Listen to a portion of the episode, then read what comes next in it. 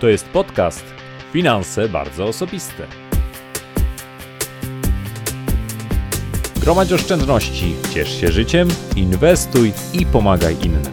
Ja się nazywam Marcin Ibuć, a Ty słuchasz właśnie audycji o zdrowym i sensownym podejściu do życia i pieniędzy. Zaczynamy! Cześć, witam Cię bardzo serdecznie w 70. odcinku podcastu Finanse bardzo osobiste. Jestem bardzo ciekawy, co u Ciebie słychać. Siadając dzisiaj przed mikrofonem, zacząłem sobie rozmyślać, w jakiej sytuacji zastanie Cię ta audycja. Może jedziesz e, właśnie tramwajem do pracy, może siedzisz za kierownicą, jadąc na jakąś wycieczkę, może jesteś na treningu, albo krzątasz się gdzieś po domu ze słuchawkami na uszach. Ja najczęściej w takich właśnie sytuacjach szukam i słucham sobie podcastów. Bez względu na to, co właśnie robisz, pozdrawiam Cię serdecznie i cieszę się bardzo, że spędzimy razem następnych kilkadziesiąt minut. Ciekawe, czy jesteś w dobrym nastroju. Czy masz w swoim życiu ludzi, na których możesz liczyć i takich, dla których to ty jesteś ostoją i najważniejszym wsparciem. Mam wielką nadzieję, że radzisz sobie coraz lepiej i jesteś na dobrej drodze.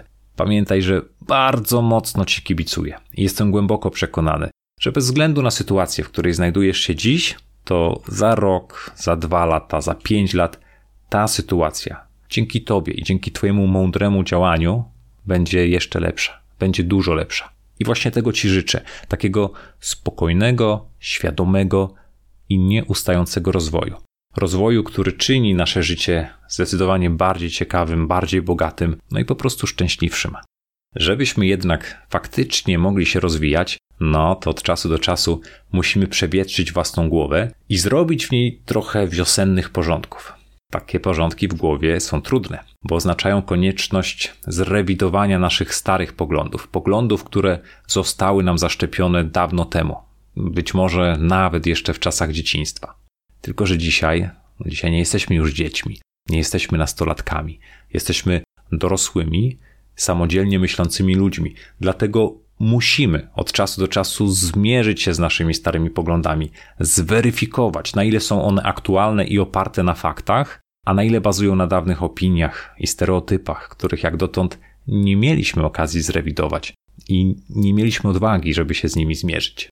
I dzisiaj mam dla Ciebie taki właśnie przewietrzający głowy odcinek podcastu, który nagrałem specjalnie z okazji Dnia Kobiet.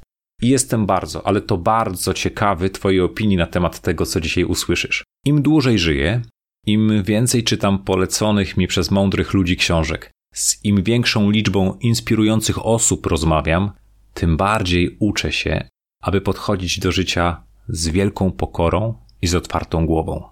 Ta otwarta głowa oznacza, że kiedy słyszę racjonalne argumenty z wiarygodnych źródeł, które często nie zgadzają się z moim dotychczasowym spojrzeniem na świat, a przez to są po prostu niewygodne, no to nie wciskam na głowę blaszanego hełmu dziecinnych przekonań, od którego te argumenty mają się tak bing, bing, bing odbijać. Nie zachowuję się jak dziecko, które zamyka oczy, zatyka uszy i powtarza nie, nie, nie, nie, nie, nie, nie, tylko staram się z uwagą słuchać, na spokojnie przemyśleć, przeanalizować, no jeśli trzeba, no to zrewidować i zmienić nieaktualne poglądy.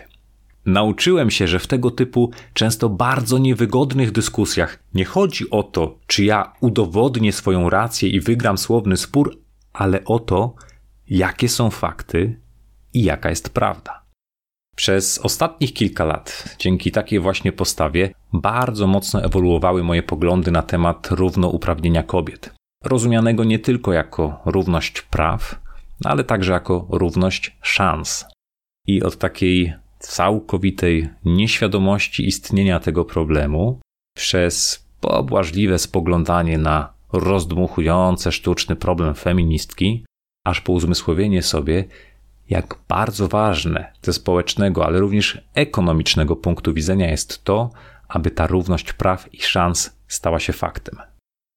Dlatego pomyślałem sobie, że zamiast tradycyjnych życzeń z okazji Dnia Kobiet, czy filuternych żartów na temat odwiecznej wojny płci i tego, kto lepiej zarządza finansami, kobiety czy mężczyźni, tym razem podejdę do tematu bardziej poważnie i zaproszę Cię do refleksji i nieco głębszej dyskusji na ten temat.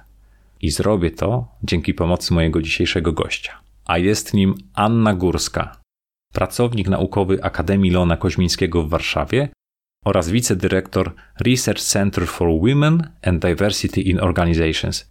Ania prowadzi badania naukowe w zakresie zarządzania, ale przede wszystkim bada sytuację kobiet w biznesie. Za chwilę wyjeżdża na stypendium Fulbrighta na Columbia University w Stanach Zjednoczonych i tam będzie prowadziła badania do swojej pracy doktorskiej. Ale zanim wyjedzie, opowie nam o tym, czy kobiety faktycznie mają podgórkę, czy to tylko takie babskie gadanie, jak żartują po pierwszym piwku faceci. Zapraszam Cię bardzo serdecznie do wysłuchania naszej rozmowy.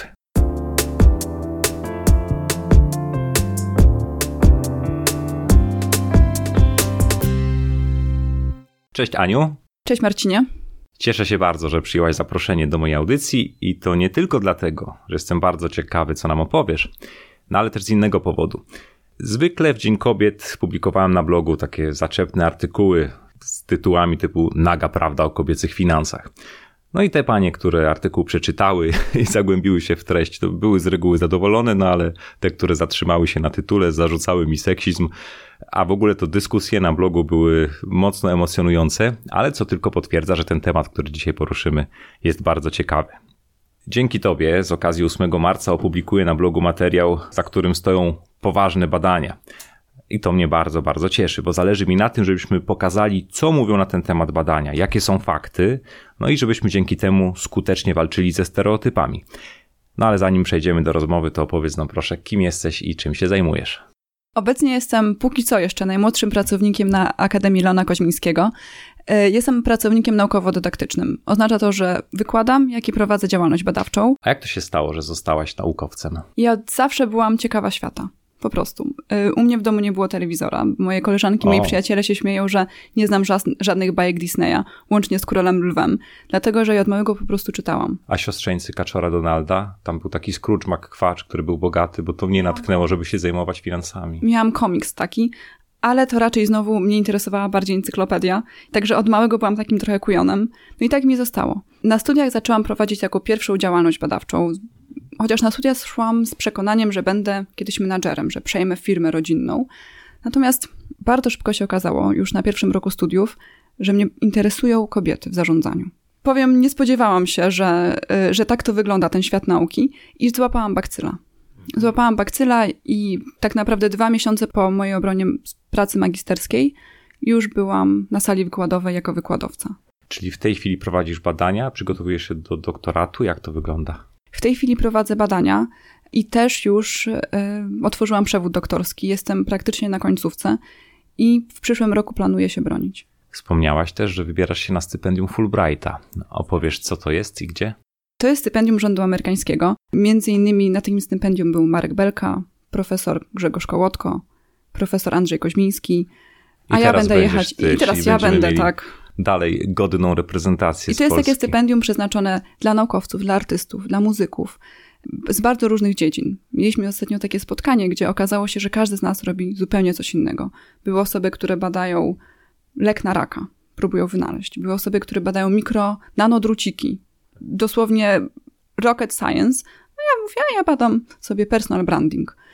E, natomiast to jest stypendium, które otwiera wiele drzwi i nie tylko w Stanach, ale również w Europie a stypendium będą odbywać na Columbia University. Czyli lada dzień wybierasz się do tak, Stanów Zjednoczonych, dzień. gdzie spędzisz chyba pół roku, jeśli tak dobrze pamiętam z naszej wcześniejszej rozmowy.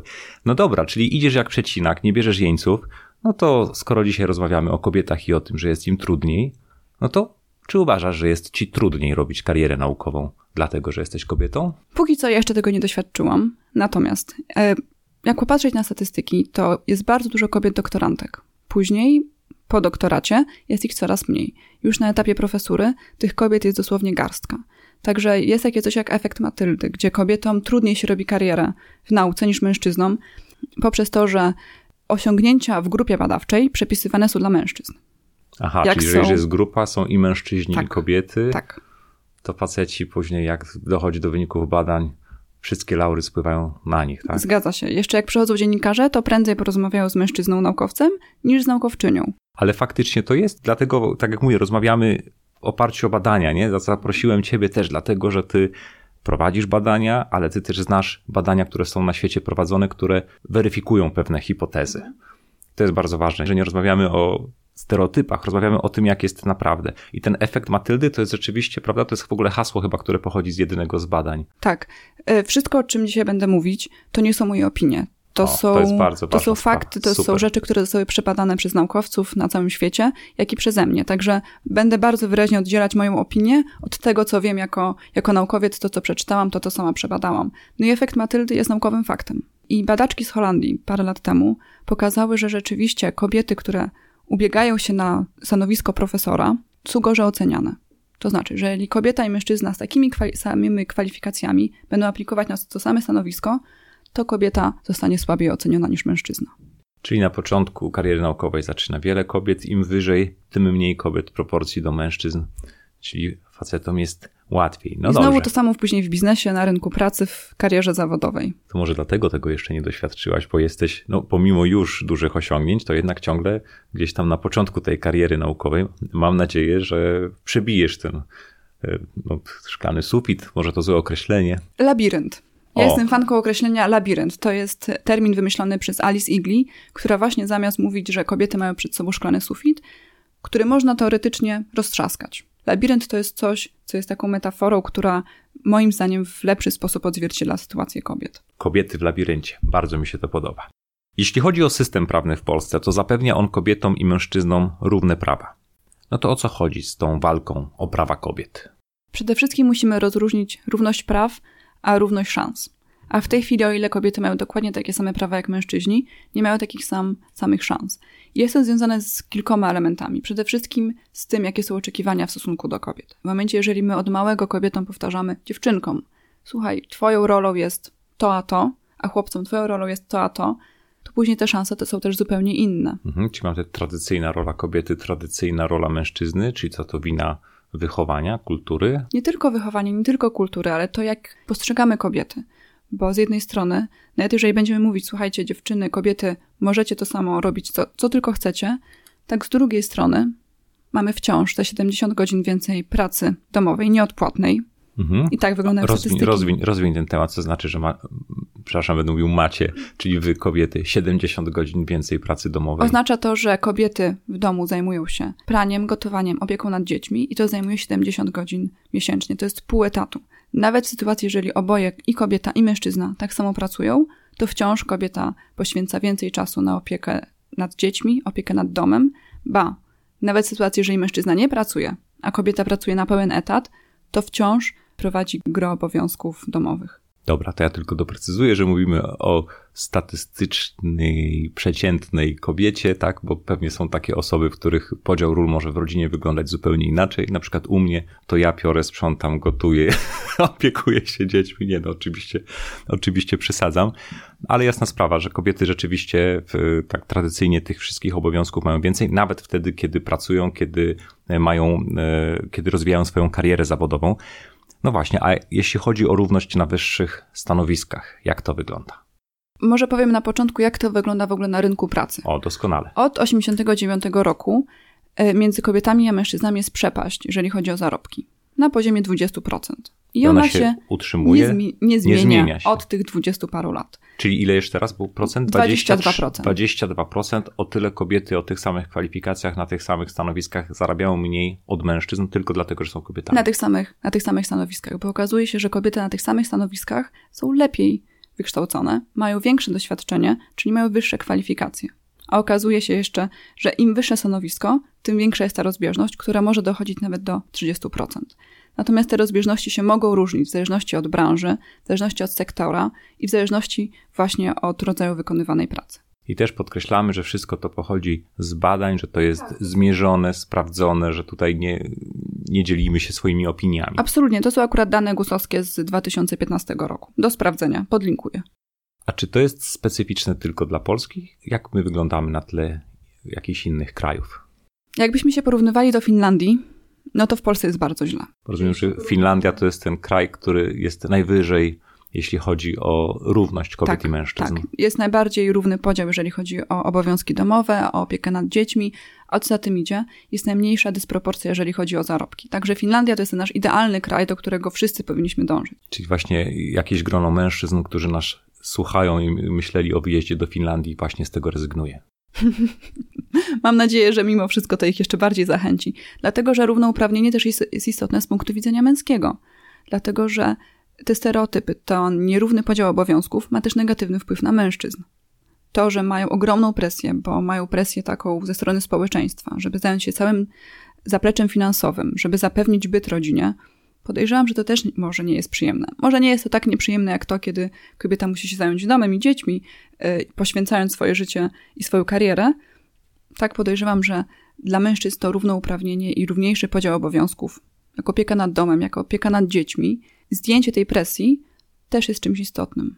Czyli, że mężczyzna też nie musi być tym samcem alfa, który okej, okay, wraca do domu, bierze pilot od telewizora i się relaksuje i mówi, kochanie, podaj mi kolację, ale z drugiej strony też ma na sobie tę presję, że powinien wyżywić tak całą rodzinę, być tym zdobywcą pożywienia. Tak. A efekt jest taki, że większość samobójstw właśnie dotyczy mężczyzn. Mężczyźni są bardziej podatni na depresję. Podejrzewam, że między innymi właśnie przez tą presję y, utrzymania rodziny. I tutaj robię od razu adnotację. To jest moja opinia, a nie badania naukowe.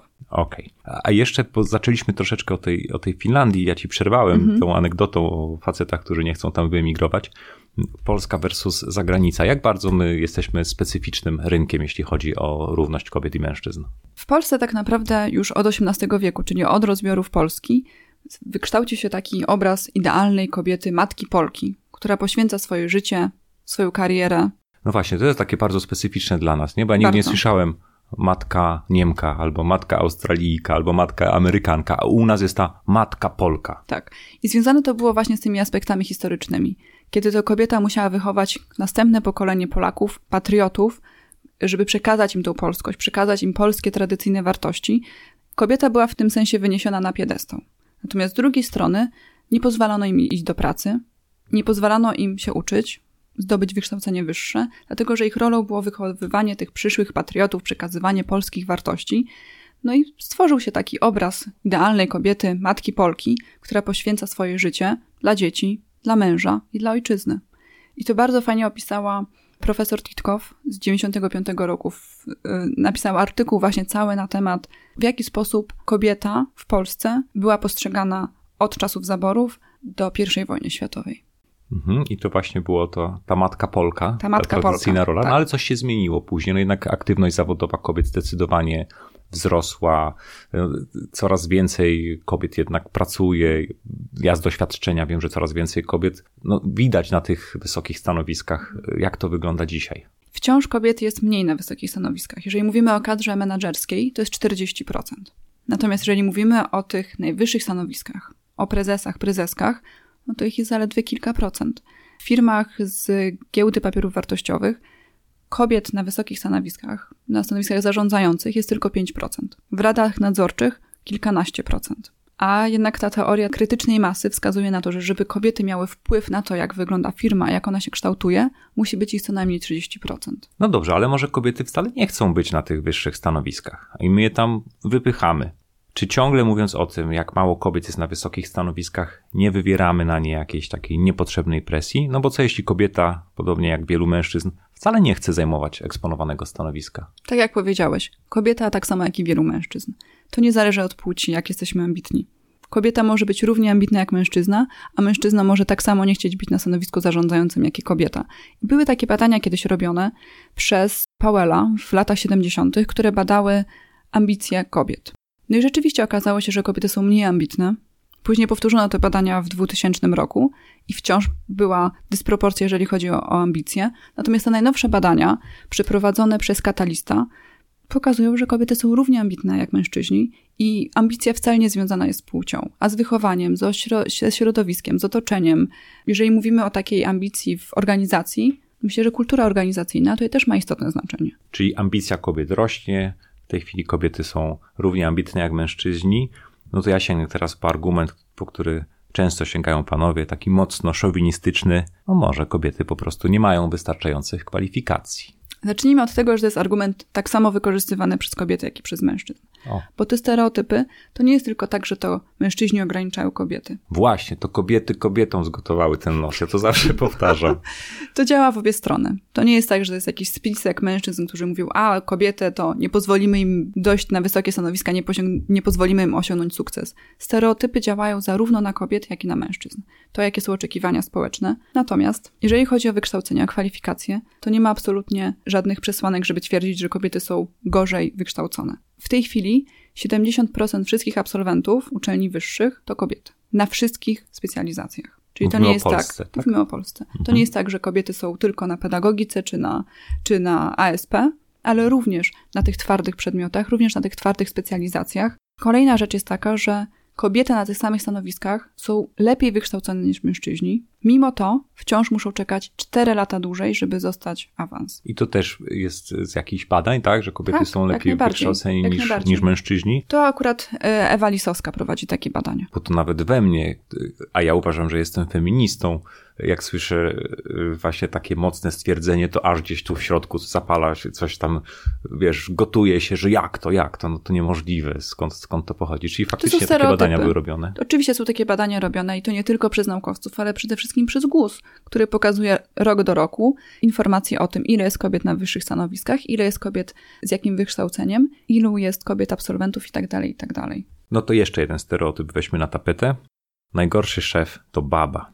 Wiadomo, my faceci jesteśmy chłodno kalkulującymi racjonalistami, no a kobiety są po prostu zbyt emocjonalne. I co ty na to? No właśnie, zacznijmy od tego, że na to, czy jest się dobrym szefem, czy jest się złym szefem, nie będzie miała wpływu płeć. Bo na to, jakim się jest liderem, jakim jest się szefem, ma wpływ zbyt dużo czynników. Na przykład doświadczenie, wykształcenie, dobre i złe praktyki, na które się człowiek napatrzył w czasie, kiedy jeszcze nie był szefem, ale przede wszystkim kultura organizacyjna. Także okazuje się, są na to badania oczywiście, że płeć nie ma wpływu na to, jakim kto jest szefem. Ja też prowadziłam takie badania jakiś czas temu, yy, gdzie bardzo wyraźnie pokazałam, że płeć jest tutaj elementem wtórnym i nie ma czegoś takiego jak szef baba, szef facet. I nie ma tam znaczących różnic, dlatego że na to przywództwo wpływa zbyt dużo czynników i nie jesteśmy w stanie spłycić tego wyłącznie do tych różnic między kobietami a mężczyznami. Dokładnie, czyli powtarzanie takich zdań to jest czysty stereotyp. Dla mnie takim najlepszym empirycznym dowodem z mojego życia było to, że najlepszym szefem, jakiego w życiu miałem, a miałem różnych szefów, bardzo dobrych i średnich i słabych, ale najlepszym szefem, jakiego miałem, to była Gosia Barska, z, wtedy jeszcze z ING TFI, naprawdę fantastyczna kobieta o ogromnym poziomie inteligencji emocjonalnej, która świetnie potrafiła zarządzać e, całą hordą facetów i kobiet, więc to był zdecydowanie najlepszy szef i rzeczywiście tutaj moje doświadczenia akurat są bardzo dobre pod tym kątem. Natomiast musimy też spojrzeć na to z punktu widzenia, jak kobiety na tych stanowiskach wyższych są postrzegane. A, Jest no takie właśnie. stereotypowe myślenie, lider równa się mężczyzna. No I o tym prawda. pisała i Sheryl Sandberg, czyli szefowa Facebooka, i Alice Igley, naukowczyni ze Stanów Zjednoczonych, i profesor Heilman. O tym pisali już niejedni naukowcy, natomiast wciąż nie jesteśmy w stanie zaakceptować, że mimo to, że się nie różnimy w przywództwie, to jednak to, w jaki sposób jesteśmy postrzegani, ma wpływ. To znaczy, jakiś czas temu naukowcy zrobili eksperyment i poprosili młodych ludzi, młodych, yy, młodych studentów, żeby wyobrazili sobie idealnego szefa narysowali tego idealnego szefa. Jak się możesz domyślać, większość narysowała szefa mężczyznę. Białego, starszego mężczyznę. Dlatego, że tak postrzegamy tego typowego szefa, tak on nam się kojarzy. Czyli gdzieś jednak w środku, pomimo tego, że cały czas e, trwa to uświadamianie, te stereotypy o tym, że lider, że szef to jednak jest facet i to jest pierwsza myśl, która przychodzi do głowy, jest takie najbardziej naturalne. No to może po prostu potrzeba trochę czasu jeszcze. Potrzeba czasu, ale to się nie zmieni samo. Niestety myślę, że musimy trochę wesprzeć zmiany instytucjonalne, w tym, żeby ta zmiana naszła, nadeszła trochę szybciej. Natomiast odnośnie tego, co powiedziałam, że kobieta nie jest postrzegana jako szef, jest taka teoria braku dopasowania, wymyślona przez profesor Heilman w latach 80. To polega? polega to na tym, że my mamy stereotypowe myślenie o kobiecie, która ma być delikatna, miła, uśmiechnięta oczywiście, opiekuńcza. Natomiast prezes, szef ma być stanowczy, asertywny, twardy. No ale też faktycznie takie cechy prezesowi zwykle pomagają. Zgadza się. Natomiast w momencie, jak stawiamy kobietę, tą stereotypową, tak jak my ją chcemy widzieć, w pozycji szefa, którego widzimy zupełnie inaczej, to mamy ten brak dopasowania. Efektem jest to, że patrzymy na kobietę negatywnie. Aha, czyli że jak kobieta ma te cechy typowego prezesa, czyli jest właśnie taka Tak. twarda, ostra, zdecydowana, to coś z nią jest nie tak. Jeżeli mówimy, że y, mężczyzna jest asertywny, tak powiemy o, o kobiecie, że jest wredna, że jest uparta. Jeżeli powiemy, że mężczyzna ma pasję, to powiemy o kobiecie, że jest histeryczką, że dramatyzuje, zbyt emocjonalna. I właśnie ta teoria niedopasowania opisuje to, jak my postrzegamy kobietę na tych wyższych stanowiskach. I ja również prowadziłam takie badania w Polsce, które pokazały, że kobiety na wyższych stanowiskach są gorzej oceniane. Możesz opowiedzieć, jak te badania wyglądały? Jak najbardziej. Zaczęło się od tego, że znalazłam badanie Heidi versus Howard, przeprowadzone na Kolumbii, na uniwersytecie, do, na, na którym będę teraz pracować. I eksperyment polegał na tym, że grupa studentów została podzielona na dwie grupy. Jedna grupa dostała życiorys Heidi Roizen, czyli prawdziwej przedsiębiorczyni z Doliny Krzemowej, która odniosła ogromny sukces. Druga grupa dostała dokładnie ten sam życiorys, ze zmianą imienia na Howard Na męskie. na Mhm. męskie. No i studenci zostali poproszeni, żeby ocenili, jak bardzo przyjazna jest ta osoba, czy osiągnęła sukces, czemu zawdzięcza ten sukces, czy jest osobą negatywną, czy pozytywną. No i okazało się, że studenci, którzy oceniali Heidi, ocenili ją jako wredną, nieprzyjazną. Sukces to jest jakiś tam przez przypadek jej się udał, była w dobrym miejscu, w dobrym czasie. Czyli odebrali jej sukces i przypisali czynnikom środowiskowym. Natomiast Howard był fajnym facetem, z którym byśmy chcieli pójść na piwo. Pomimo tego, że Howard był fikcyjnym Tak. e, wymysłem e, wyobraźni naukowców, a Heidi to była faktycznie osoba z krwi i kości i to jej życiorys był brany pod uwagę. I ty te badania powtórzyłaś w Ja Polsce. się zainspirowałam tymi badaniami. Szukałam podobnych rzeczy, które byłyby robione w Polsce i nic takiego nie znalazłam. I bazując na dużym przeglądzie literatury, stworzyłam własny scenariusz firmy. Czyli stworzyłam taką fikcyjną firmę, która szuka nowego prezesa. I tam Okej. było bardzo dużo szczegółów. Od tego, kto był założycielem, jak ona się rozwija, jaka to jest branża, e, kogo szukają, jak wyglądał poprzedni prezes, ile zarabiał i tak dalej. I do tego stworzyłam dwa fikcyjne CV. CV Karoliny i CV Karola. I oprócz tego, że była znowu płeć inna, te CV się niczym nie różniły. No i poszłam z tymi dwoma CV i z tym całym, e, całą historią o firmie do rekruterów. I ich podzieliłam znowu na dwie grupy. I poprosiłam, jedna grupa dostała CV Karoliny, druga Karola i poprosiłam ich, żeby ocenili. Czyli rekruterzy, czyli osoby, które znają się na tym, które na pewno zdają też sobie sprawę, że takie stereotypy istnieją i wiedzą nawet, że nie powinny się tymi stereotypami kierować. Tak. I to byli studenci MBA na Akademii Lena Koźmińskiego, którzy właśnie mieli zaplecze HR-owe. I poprosiłam ich, żeby ocenili Karolinę i Karola w trzech aspektach. Pierwsze aspekty to były, czy jest przyjazna, czy jest inteligentna ta osoba, czy ma kwalifikacje. Drugi element to, czy zatrudniliby Karola czy Karolinę i ile by im zaproponowali wynagrodzenia. No A dobra. trzecia część to była taka luźne komentarze, żeby sami ocenili, jaki mają stosunek, że pozwoliłem po prostu się wypowiedzieć. No i okazało się, że nie dość, że Karoliny by nikt nie chciał zatrudnić, Za ostra. natomiast Karola bardzo chętnie, to ci, którzy zatrudniali Karolinę fikcyjną, zaproponowali jej 30% niższe wynagrodzenie. Ocenili ją jako nieinteligentną, jako ze słabymi kwalifikacjami. Natomiast takie najbardziej wyraźne różnice były w tej części otwartej, gdzie Karol był opisany jako taka trochę nie, nieciekawa postać. Bez charakteru, niewyraźna. Tak nawet używali, że on jest taki jakiś niewyraźny, trochę nudziarz. Karolina za to już była bardzo wyraźna. Była e, opisywana jako wredna, jako taka, co doszła po trupach do celu, która nie baczy na ludzi dookoła i to nie jest ktoś, z kim chcieliby pracować. No tak, czyli te stereotypy faktycznie są bardzo mocne i mocno zakorzenione. I co ciekawe, nie było różnicy między tym, czy to e, opisywali Karola czy Karolinę kobiety czy mężczyźni. Kobiety dokładnie w takim samym stopniu negatywne miały podejście do Karoliny, jak i mężczyźni. Natomiast kiedy ja później rozmawiałam z tymi osobami i zapytałam, czy oni mają stosunek do kobiet gorszy, czy, czy uważają, że kobiety są gorsze w zarządzaniu, wszyscy z nich powiedzieli nie, absolutnie. Uważamy, że należy pro promować kobiety w biznesie, należy je wspierać. Także to nie był taki jawny okaz czy przekaz y, szowinizmu, Mhm. a Jakieś takie podświadome Coś- odbieranie tej, tej, tej roli czy miejsca kobiet tak, w społeczeństwie i mimo i ten stereotyp, który gdzieś tak głęboko w nas siedzi, że nawet jeśli zdajemy sobie sprawę z jego istnienia, i tak jesteśmy na niego podatni. zgadza się. Poruszyłaś temat o różnicy wynagrodzeń, że y, ci rekruterzy zaproponowali o 30% niższe wynagrodzenie e, Karolinie, pomimo tego, że identyczne miała kwalifikacje. No właśnie, to czy są jakieś różnice w wysokości wynagrodzeń pomiędzy kobietami i mężczyznami na tych samych stanowiskach? Wiem, że to jest pytanie, na które za chwilę odpowiesz tak, ale chciałem Ci przytoczyć komentarz jednego z moich czytelników, no, mężczyzny, który napisał tak. No jeśli takie różnice są, to wynikają z tego, że kobiety po prostu słabiej negocjują. Z kolei inny y, czytelnik napisał, za tę samą pracę, tak samo dobrze wykonaną, pracodawca mógłby zapłacić kobiecie mniej niż mężczyźnie, no to byłby idiotą zatrudniając w ogóle mężczyzn. Zatrudniłby same kobiety i oszczędziłby na kosztach pracy, zwiększając swój zysk. Oczywiście obydwie wypowiedzi miały być dowodem na to, że to jest fikcja, że istnieje różnica w wynagrodzeniach. Co mówią o tym badania? Myślę, że nie ma co dyskutować z, ze statystykami. Kobiety na najwyższych stanowiskach za, zarabiają o jedną trzecią mniej niż mężczyźni. I to jest wynik konkretnych badań. To jest wynik konkretnych badań, to są akurat dane gusowskie. Natomiast to nie jest tak, że siedzi sobie szef czy szefowa i mówi: A, zatrudnię kobietę i będę jej mniej płacił. To jest na tyle podświadome, to jest na tyle głęboko w nas zakorzenione, to w jaki sposób postrzegamy kobietę. To, że postrzegamy kobietę jako pracownika wyższego ryzyka, bo zaraz odejdzie na macierzyński, bo zaraz będzie musiała wziąć urlop, żeby zaszczepić dziecko, bo się dziecko rozchoruje i będzie musiała się zaopiekować i tak dalej, i tak dalej.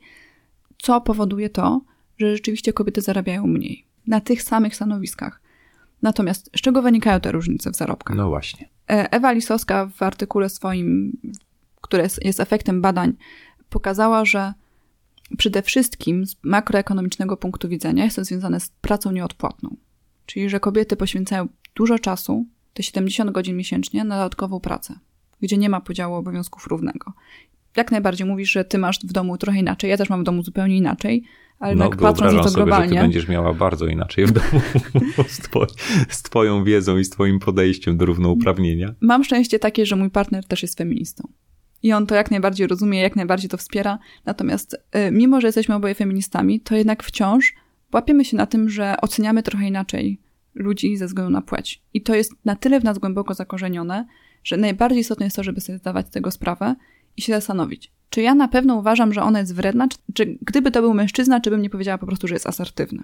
Mhm. No, ciekawe pytanie, które może zmienić nieco perspektywę. Natomiast wracając do Ewy Lisowskiej, ona zauważyła, że stereotypy to jest jeden z elementów, który wpływa na niższe wynagrodzenie kobiet, czyli to postrzeganie kobiety jako pracownika wyższego ryzyka, nierówna dystrybucja pracy nieodpłatnej, no i przede wszystkim segregacja zawodowa. To znaczy, że jest wciąż kobiet, są takie zawody, branże, gdzie kobiet jest więcej i niestety te branże i zawody są związane z niskim prestiżem, z niższym wynagrodzeniem niż tam, gdzie są mężczyźni. No tak, ale ta segregacja, o której wspominasz, to pewnie też wynika z takich naturalnych różnic jednak między płciami, no bo przecież nie możemy być równi pod każdym względem.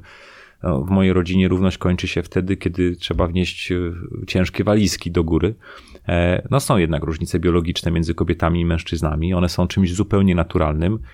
Więc może również te różnice wykonywanych przez nas w zawodach również są czymś zupełnie naturalnym. Nie ma co dyskutować z różnicami biologicznymi. Oczywiście, kobiety i mężczyźni się różnią pod względem biologicznym. Natomiast różnice biologiczne nie wpływają na nasze ambicje, nie wpływają na naszą inteligencję, kompetencje, nie wpływają na to, jakimi będziemy przywódcami, nie wpływają też na to, jakimi będziemy pracownikami. A co wpływa natomiast na to, to jest fakt, w jaki sposób my określamy sobie role społeczne te stereotypy. Czyli w momencie, jeżeli narzucamy oczekiwania pewne i oczekujemy, że dziewczynki od małego będą uśmiechnięte, zadowolone i zajmą się raczej sztuką niż, y, niż rozkręcaniem komputerów, to nie dziwmy się, że po wielu latach te zainteresowania też są takie, że kobiety są, mogą być bardziej zainteresowane innymi elementami niż mężczyźni. To jest związane z wychowaniem. Natomiast były rzeczywiście takie czasy, kiedy podział na kobiece zawody i kobiece obowiązki, a męskie obowiązki miał sens.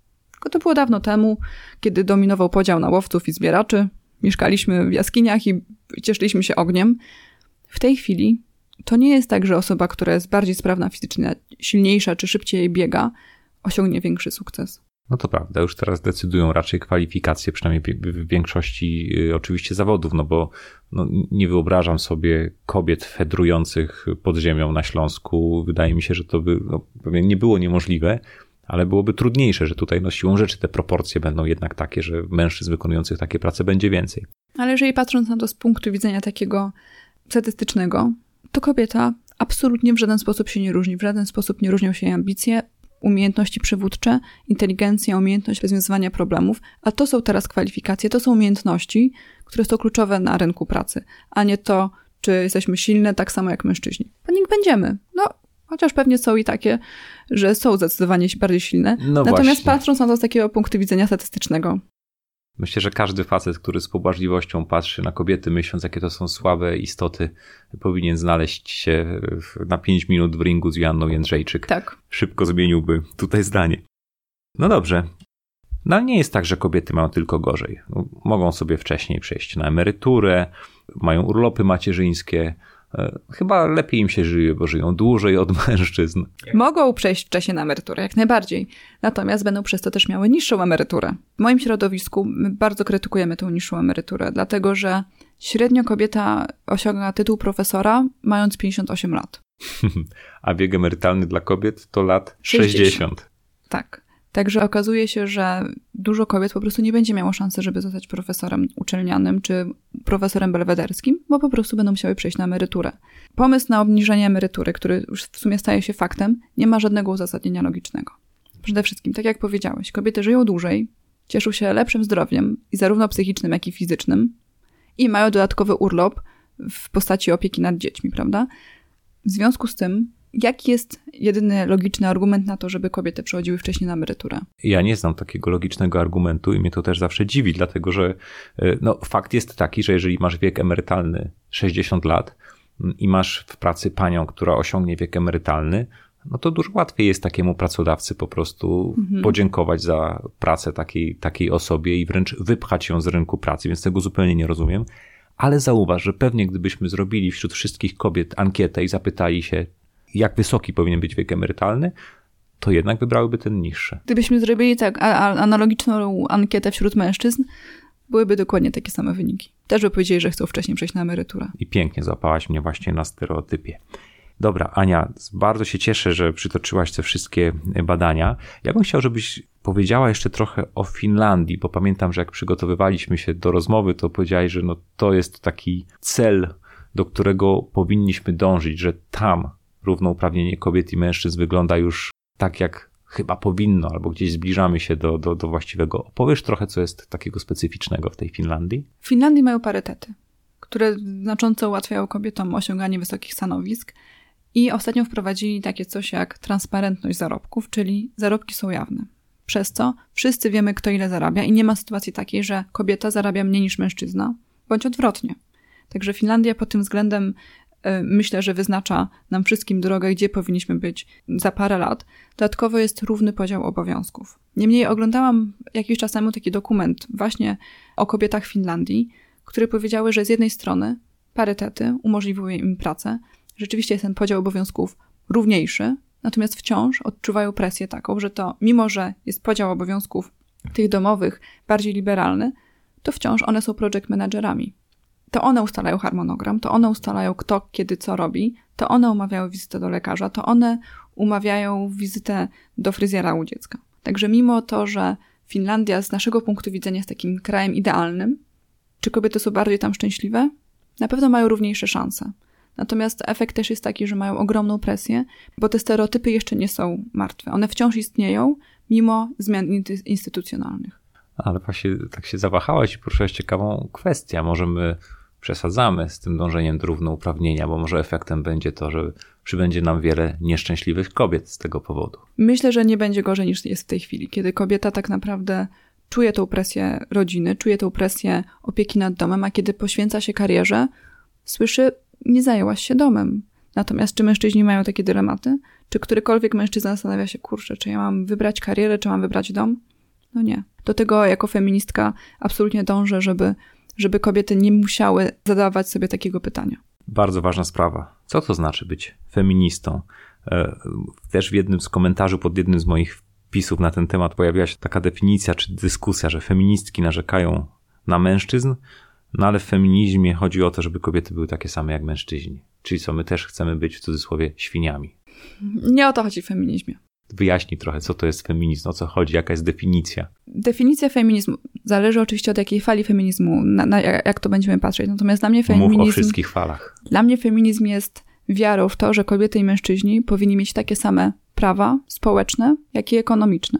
Natomiast tu te trzy fale feminizmu, o których mówimy. Pierwsza fala feminizmu to jest czas sufrażystek, które walczyły o równość praw. Właśnie. W momencie, jak już osiągnęłyśmy tę równość praw, przyszła druga fala feminizmu. To jest co lata 60. i 70. w Stanach i na zachodzie Europy, gdzie głównym tematem było równouprawnienie na rynku pracy, gdzie kobiety zauważyły, że mimo, że mają równość praw, wciąż nie mają takich samych szans. Także do głosu dochodziły kobiety, które walczyły o równouprawnienie na rynku pracy, kwestie kobiecej seksualności, prawa do aborcji. No i ta druga fala właśnie wynikała z tego rozczarowania dotychczasowymi działaniami. A trzecia fala feminizmu, która obecnie jest na zachodzie w Polsce, no wciąż jeszcze musimy walczyć. Druga fala. Jesteśmy druga fala głosu, i to tak. jeszcze póki co bardzo, bardzo na podstawowym poziomie. Trzecia, feminizm trzeciej fali podkreśla różnorodność wśród kobiet. Czyli nie wrzucamy wszystkie kobiety do jednego wora i mówimy, jesteśmy kobietami, jesteśmy takie same, natomiast przestaje ignorować takie kwestie jak etniczność, jak religia w kontekście feminizmu. Ruch trzeciej fali jest bardzo różnorodny. Dotyczy m.in. tematu reprezentacji kobiet w różnych stanowiskach, tematyka genderowa, właśnie te stereotypy związane z rolami społecznymi. I moim zdaniem dla wszystkich, którzy chcieliby się dowiedzieć, czym jest ten feminizm, E, polecam książkę Wszyscy powinniśmy być feministami. No właśnie, ja tak planuję zatytułować tę naszą, tę naszą dzisiejszą rozmowę. Czy wszyscy powinniśmy być feministami? A i to, co mnie szczególnie interesuje, jak mężczyźni skorzystają na tym wyrównaniu szans, no bo o, z definicji lepiej być jednak na uprzywilejowanej pozycji. Czy ona jest do końca uprzywilejowana, to na pewno w niektórych aspektach jest. Natomiast w aspekcie rodzinnym nie do końca. Mężczyźni przecież też cierpią na tych rolach społecznych, na tych stereotypach, gdzie muszą być cały czas twardzi, gdzie muszą stawiać czoła wszystkim problemom, gdzie nie mogą pokazywać słabości. To tak. też nie jest zdrowe. Mężczyzna, który zostawia pracę i zajmuje się domem, czuje się chyba trochę gorzej, tak? Trochę... Jako mężczyzna drugiej kategorii. Mhm. Właśnie feministki wierzą w to, że płeć nie determinuje naszych ambicji, nie determinuje, kto powinien się opiekować dziećmi, kto powinien pracować w domu, a kto powinien pracować zarobkowo to nie płeć będzie miała na to wpływ, a wyłącznie nasze własne ambicje. Natomiast w momencie, jeżeli stereotypowo cały czas narzucamy te role społeczne z podziałem na płeć, to i jedna i druga strona cierpi. Powiedziałeś o tym, czy wszyscy powinniśmy być feministami. Książka Chimamanda Adichie o tym samym tytule który twierdząco mówi, tak, wszyscy powinniśmy być feministami. Trafia na moją listę lektur w takim razie? Myślę, że dla ciebie już nie, dlatego że to jest taka bardzo podstawowa książka o feminizmie, która traktuje o tym, czym jest feminizm, czym nie jest, dlaczego kobiety wciąż mają jeszcze gorzej niż mężczyźni w XXI wieku. Także ja polecam tą książkę jako taką pierwszą lekturę, jako pierwsze zderzenie z feminizmem dla wszystkich tych, którym się kojarzy feminizm z nienawiścią do mężczyzn. Tak, który, czy z. Kto, kto, dla każdego, kto uważa słowo feministka za swego rodzaju zniewagę. Tak ale również dla kobiet. Wiesz, ja spotkałem wiele kobiet, gdzie jak zażartowałem sobie, powiedziałem, jesteś feministką. Nie, nie, nie, nie jestem feministką, absolutnie nie jestem feministką. Tak, bo to słowo się jest w tej chwili bardzo negatywnie nacechowane w mediach w Polsce. Ja pamiętam kiedyś, ja od małego się, tak no, od, od bardzo wczesnych lat, e, utożsamiałam się z feminizmem i kiedyś usłyszałam od jednej z cioć, ale kochanie, Aniu, przecież ty jesteś za ładna na bycie feministką. Wtedy miałam taką misję, żeby tłumaczyć wszystkim dookoła, czym jest feminizm, a czym nie jest feminizm. Trochę osób rzeczywiście przekonałam, natomiast wciąż. W momencie, jak jestem w, w różnych środowiskach, to ten feminizm jest odbierany jako coś negatywnego, jako nienawiść do mężczyzn, czy jako wywyższanie się kobiet. Natomiast absolutnie nie o to chodzi i wszystkich, którzy uważają, e, że właśnie na tym polega feminizm, zachęcam do przeczytania książki Chimamanda Adichie. Czyli równość praw, ale też równość szans. I o ile równość praw faktycznie możemy powiedzieć, że już w większości obszarów prawa zdecydowanie jest, to tej równości szans ciągle nie ma, ciągle są różnice w wynagrodzeniach. Przytoczyłaś wiele badań, które to potwierdzają i też w notatkach do tego podcastu y, załączymy linki do tych badań. Jak najbardziej. Powiedz, co w takim razie możemy zrobić, żeby te szanse wyrównać? Co każdy z nas mógłby zrobić, żeby było po prostu pod tym względem lepiej? Myślę, że pierwszym elementem to jest świadomość.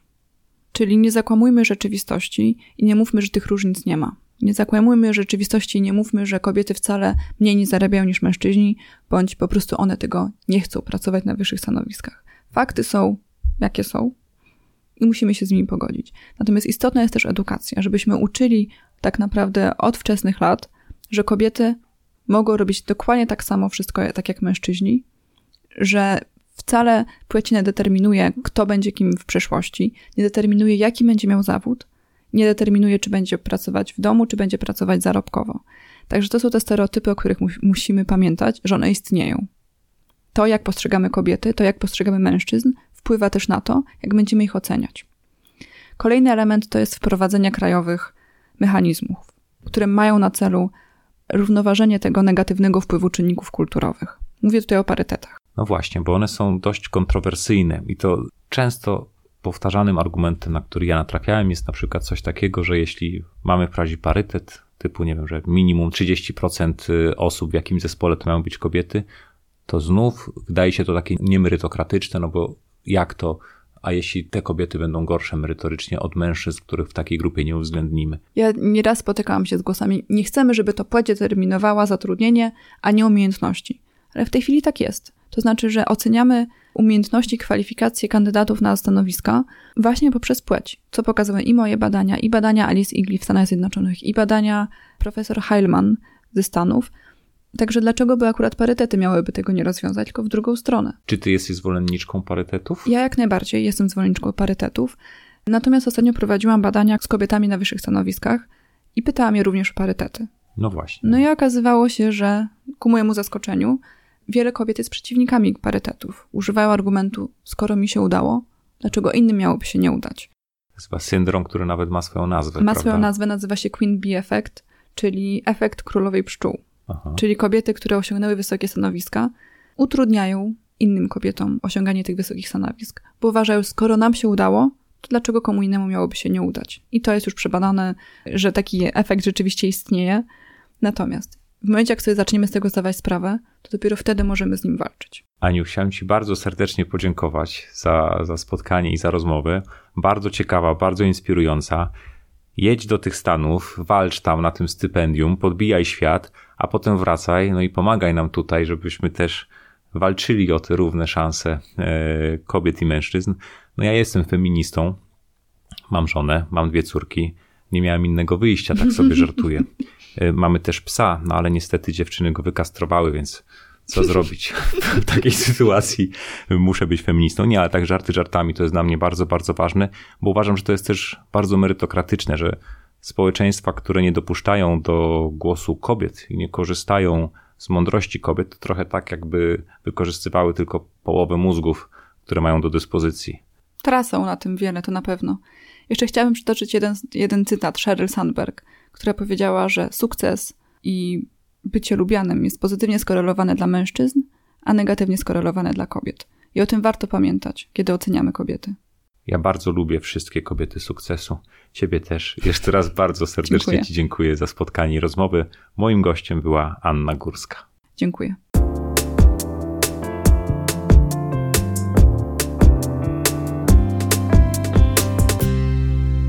No właśnie. Czy wszyscy powinniśmy zostać feministami? Bardzo jestem ciekawy, co chodzi po Twojej głowie po wysłuchaniu dzisiejszego odcinka. Podziel się koniecznie w komentarzu, co myślisz na ten temat. Daj znać, jakie są Twoje poglądy i jak Ty postrzegasz temat równouprawnienia kobiet i mężczyzn w zakresie praw i szans. A skoro nagrywam audycję z okazji Dnia Kobiet, to pragnę oczywiście złożyć najserdeczniejsze życzenia wszystkim słuchaczkom podcastu i czytelniczkom mojego bloga. A życzę Wam przede wszystkim mądrych i wspierających partnerów, którzy bez względu na to, na czym polega Wasza praca, czy jest to praca w domu, czy jest to praca zawodowa, będą Was bardzo doceniać i wspierać w realizacji marzeń i pasji. To tyle na dziś. Dziękuję Ci bardzo serdecznie za wspólnie spędzony czas. Gorąco Cię pozdrawiam i do zobaczenia. Do zobaczenia na blogu i do usłyszenia za dwa tygodnie w kolejnym odcinku podcastu Finanse Bardzo Osobiste. Wszystkiego dobrego. Cześć.